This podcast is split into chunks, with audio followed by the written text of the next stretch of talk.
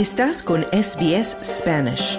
Encuentra más historias fascinantes en sbs.com.au barra Spanish.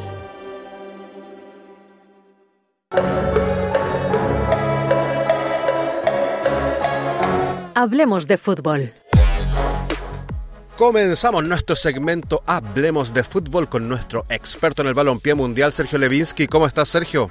¿Qué tal? Un abrazo, Claudio. ¿Cómo estás? Feliz año. Feliz año, Sergio. Todo muy bien por aquí. Y bueno, algunos que están también muy felices son los hinchas del Liverpool, que es el primer tema que vamos a tocar, porque el equipo no solo está de puntero en la Premier, sino que golea, juega bien, da espectáculo, Sergio.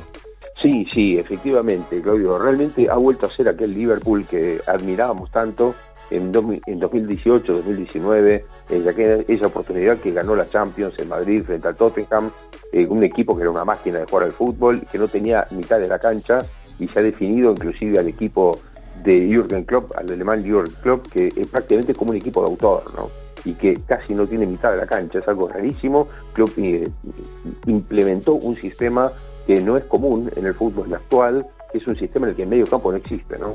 Eh, en una época en la que la mayoría de los equipos colocan cuatro volantes, hasta cinco volantes en algunos casos, bueno, el Liverpool es prácticamente a mitad de la cancha un lugar de tránsito. Es pasar para ir directamente al ataque con muchísimos jugadores y volver rápidamente a defender. Bueno, ahora, después de mucho tiempo y con muchos cambios de jugadores, porque claro, el, tiempo pasa y muchos se han ido, bueno, a partir de los que se han quedado, que son pocos, prácticamente el arquero brasileño Alison Becker, la defensa, y luego solamente Mohamed Salah, el egipcio, que ahora luego comentaremos que se va a la Copa África. Todos los demás son jugadores nuevos. La mitad de la cancha completamente nueva, volantes que son, como dijimos, de ida y vuelta, el argentino McAllister, el húngaro Soboslai, y después eh, arriba el uruguayo Dario Núñez y el colombiano Luis Díaz, ¿no? Así que un equipo completamente diferente, pero que después de varios meses de trabajo, después de mucho tiempo, inclusive de haber sacrificado algunos torneos, el Liverpool se encuentra ahora líder en la Premier League con tres puntos de ventaja sobre el segundo al comenzar la segunda rueda, es decir, ahora viene la etapa definitiva.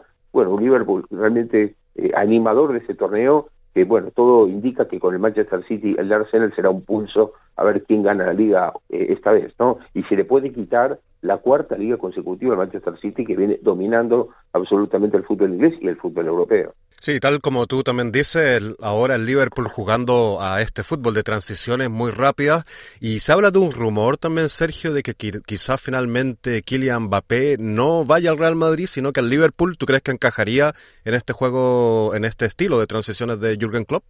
Sí, sí, sí, efectivamente, yo creo que sí que encajaría y creo que Klopp va bien direccionado porque Mbappé sería un jugador extraordinario para el tipo de juego de Liverpool, ¿no? Que es un juego que ocupa muy bien los extremos que ocupa muy bien el, centro de ataque, eh, que es muy bien acompañado por los volantes. Claro, Mbappé tendría mucha compañía, muchos jugadores se lo podrían abastecer, y bueno, con Salah del lado derecho y con Mbappé del lado izquierdo sería realmente eh, extraordinario, ¿no? no digo un equipo inexpugnable, pero un equipo realmente difícil de vencer.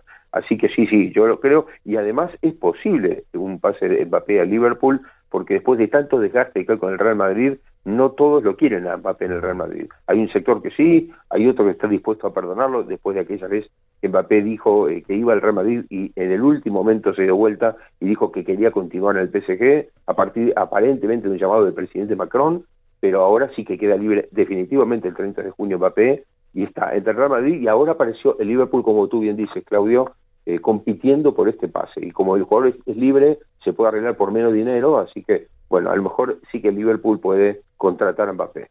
Sería un equipazo ese del Liverpool que obviamente podría ya, bueno, equiparar también el poder del Manchester City.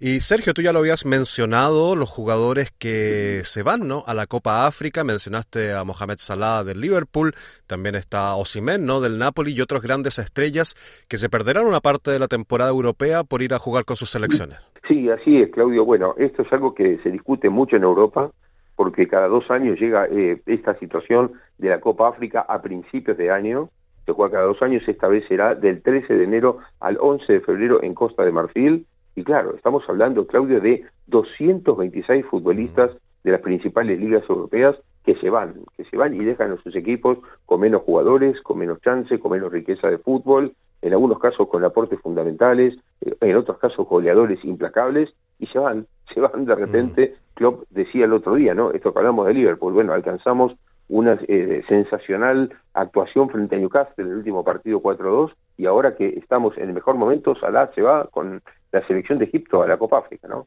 Mm. Bueno, esto es realmente algo que se discute mucho y bueno, efectivamente estamos hablando de una cantidad de equipos increíbles que se pierden jugadores, pero hay uno, que es el Metz de Francia, eh, Claudio, que pierde 11 jugadores. 11 jugadores, pero entre esos 11 hay tres que son Yalo con 8 goles en la temporada, Diallo con 7 y Zabalí con 6, que son realmente tres jugadores que aportan demasiado como para perder. Está en este momento perdiendo 21 goles entre tres delanteros, el Met, mm. más allá de que se le van 11 jugadores. Otro equipo muy perjudicado es el Nottingham Forest de Inglaterra, al que se le van 7 jugadores, pero el más importante es el nigeriano Awoniji, que mm. marcó 12 goles en la Premier League. Y ni hablar del Bayern Leverkusen de Xavi Alonso, que también pierde el nigeriano Boniface con 16 goles, ¿no? Así que bueno, una cantidad de jugadores que genera una sangría tremenda. Bueno, por ejemplo, hablar de, en la Liga Española de Atlético de Bilbao que pierde Iñaki Williams, mm. nada más y nada menos, ¿no? A Renildo de Atlético Madrid, a Bebi Patesis del Rayo Vallecano, a Sadiki Traoré de la Real Sociedad, a Enesri del Sevilla, un Sevilla tan necesitado de puntos, ¿no? Mm. Bueno, lo mismo en Italia, eh, muchos jugadores que se van de nacer del Milan, Chocuese también del Milan, Anguisa y Osimen, que bien mencionabas del Napoli. Mm. Realmente es tremendo, ¿no? Y bueno, por supuesto el símbolo quizá máximo es Mohamed Salah, ¿no? El jugador que dijimos recién, uno de los grandes, que acaba de marcar 151 goles, el gol número 151 de la Premier League para Liverpool, ¿no? Y está en ese momento, en ese pico, y se va a la Copa África. Sí, tal como tú mencionabas, siempre genera polémica y hay muchos equipos que lo piensan dos veces, ¿no? Antes de contratar a jugadores africanos, sabiendo que los van a perder por un, tiempo importante y justamente en la mitad de, la, de las ligas. Así que es algo que, bueno, lamentable para las ligas europeas, pero seguramente una Copa África también llena de grandes jugadores, de las cuales obviamente también estaremos hablando aquí en Hablemos de Fútbol. Y Sergio, en Italia porque, bueno, hay, hay una polémica por el fin de la ley Crescita o ley Beckham, que también le llaman en Italia, que podría perjudicar a muchos equipos italianos que ya no podrán, digamos, competir en los salarios, en los pagos, ¿no? A estrellas europeas para que jueguen en su liga. Sí, así es, así es, Claudio. De hecho, eh, ya hay algunos que decretan el fin de la competitividad del fútbol italiano como lo conocemos. Es decir, que a partir de esta temporada, la próxima, cuando se abra el nuevo libro de pases, la temporada 24-25, seguramente ya no podrá competir como antes.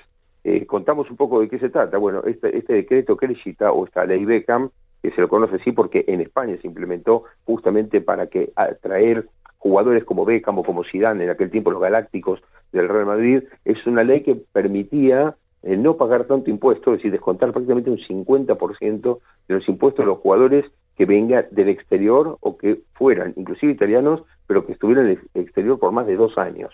O sea que, claro, con esto lo que se generaba era que muchos clubes inclusive preferían contratar extranjeros a jugadores italianos, porque pagaban mucho menos, ¿no? Mm. Por ejemplo, Lautaro Martínez, un jugador argentino que hace ya años que está en el Inter, por llevar tantos años en Italia, paga mucho más impuestos por año que un jugador que viene de fuera. Entonces, claro, eh, lo que ha pasado ahora es que el gobierno de Meloni y Salvini ha determinado que esto iba en contra del propio fútbol italiano y de las canteras, de las ediciones inferiores de Italia, y por lo tanto suprimieron a partir del primero de enero este decreto Crescita o esta ley Beckham. Así que a partir de ahora todo futbolista que venga tendrá que pagar el total del porcentaje, y no habrá ningún tipo de descuento como había anteriormente. Así que la situación se va a poner mucho más complicada, ¿no? Eh, estamos hablando de, bueno, por ejemplo, el CEO del Milan dijo, eh, sin, decreto, sin este decreto Crescita será directamente la destrucción del fútbol italiano y mm. con esto coincidió también el CEO del Inter. O sea que realmente eh, eh, la, cuestión está realmente muy muy dura, pero el gobierno dice que bueno no no se puede y que inclusive la asociación de futbolistas italianos eh, también está a favor del gobierno. Está diciendo que está a favor de quitar este decreto que necesita para apoyar un poco más al fútbol italiano. Así que es una polémica muy dura que vamos a ver cómo termina, pero bueno, todo indica que al fútbol italiano se determina esta posibilidad de contratar a jugadores que eh, hay que recordar que todo comenzó con Cristiano Ronaldo, ¿no? En la temporada que llegó a la Juventus procedente de Real Madrid. Claro, como pagaba la mitad la Juventus por, por los impuestos, por ser Cristiano un jugador extranjero, entonces le convenía muchísimo y claro, la liga creció mucho a partir de allí. Pero bueno, parece que fue una primavera y que ahora esto se termina y volverá a haber muchos más italianos como había hace muchos años. Sí, justamente un tema complejo porque tal como tú estás contando, también obviamente cada vez se le hace más difícil al fútbol italiano competir, por ejemplo, con la Premier de Inglaterra o ahora con Arabia Saudita, pero también hay mucha gente que se queja de que los equipos italianos ya no tienen, digamos, italianos de procedencia, ¿no? De, de origen y que, claro, hay mucho extranjero. Vamos a ver qué sucede porque esto está recién comenzando y veamos cómo se mueve ahí la política y el fútbol. Sergio Levinsky, muchísimas gracias por este completo informe futbolístico. Por favor, un abrazo y muchísimas gracias, Claudio. Hasta la próxima. Dale un like, comparte, comenta. Sigue a SBS Spanish en Facebook.